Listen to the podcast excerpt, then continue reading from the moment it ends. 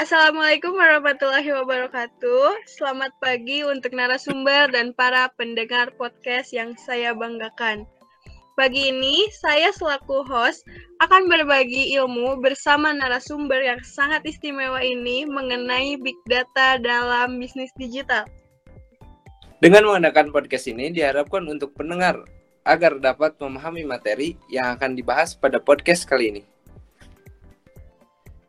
Sekarang saya sedang ditemani, ditemani oleh rekan saya yang selaku host yaitu Muti dan narasumber yang sangat hebat ini yaitu Kak Andi. Nah, Kak Andi ini adalah seorang mahasiswa S1 dari program studi kewirausahaan. Kak Andi juga sudah memasuki semester 4. Walaupun dari program studi kewirausahaan, ilmu tentang big data juga ia kuasai, sehingga Kak Andi sudah tidak diragukan lagi nih pengetahuannya tentang big data dalam ekonomi bisnis digital. Bagaimana kalau kita dengarkan langsung penjelasan dari Kak Andi tentang big data ini? Ayo Kak Andi. Oke, apa sih yang kalian ketahui tentang big data itu sendiri? Apakah data besar?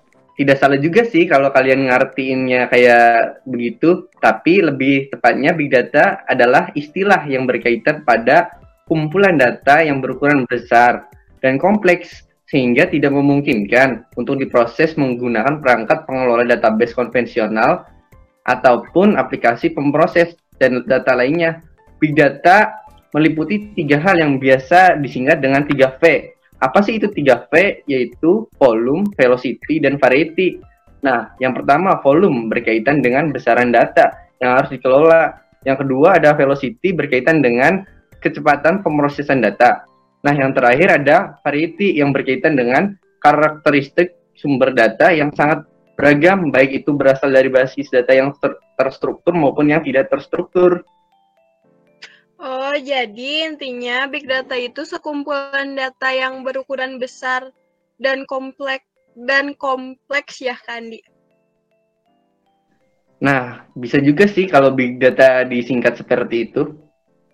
Nah, lalu apa saja nih Kandi yang memicu perkembangan teknologi big data tersebut?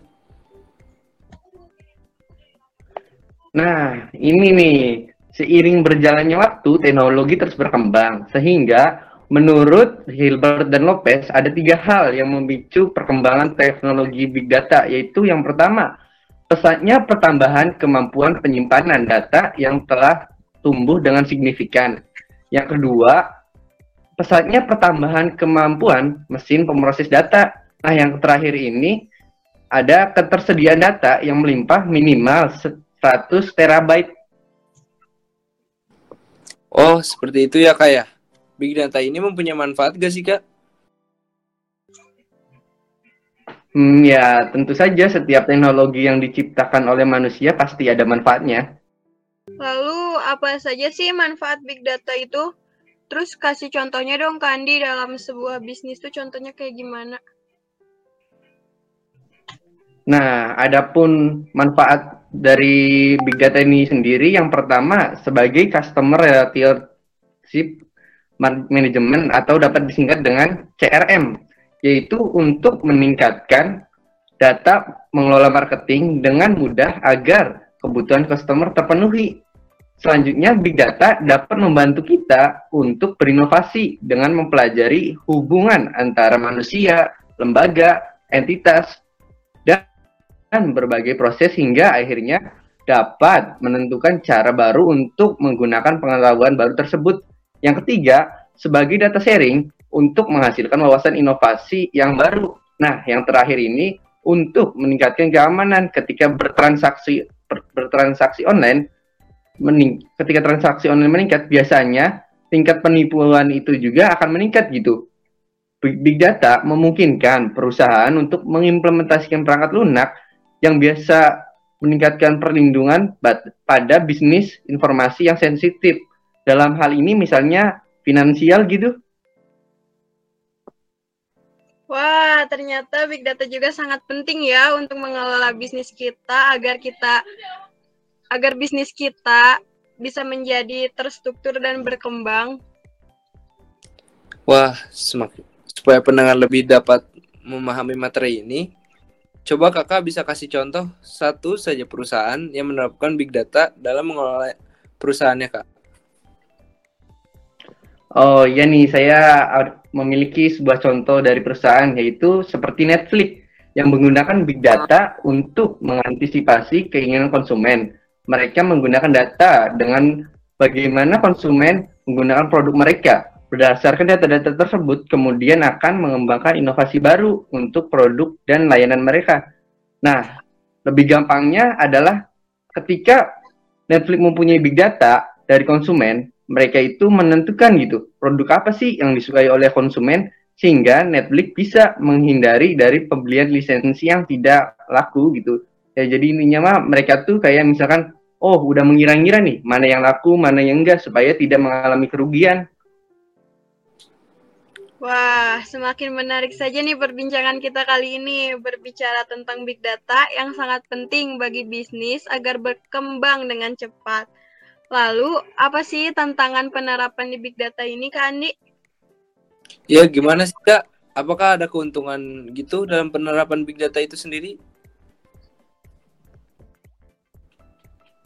Ya, jelas ada dong, karena penerapan Big Data membawa keuntungan bagi tujuan performa organisasi, pemerintahan maupun swasta. Nah, untuk tantangannya itu sendiri dalam menerapkan big data di Indonesia seperti ketersediaan data, standarisasi pemerintahan, keamanan data. Nah, dalam keamanan data itu juga persyaratan juga kayak kerahasiaan, integriti, dan ketersediaan.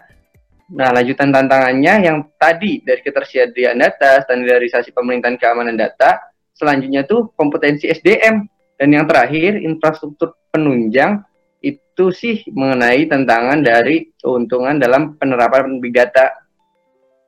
Wah, jelas sekali ya penyampaiannya. Jadi kita bisa tahu apa sih keuntungan dan tantangan dalam big data itu. Iya benar nih, kemuti ilmu yang sangat bermanfaat.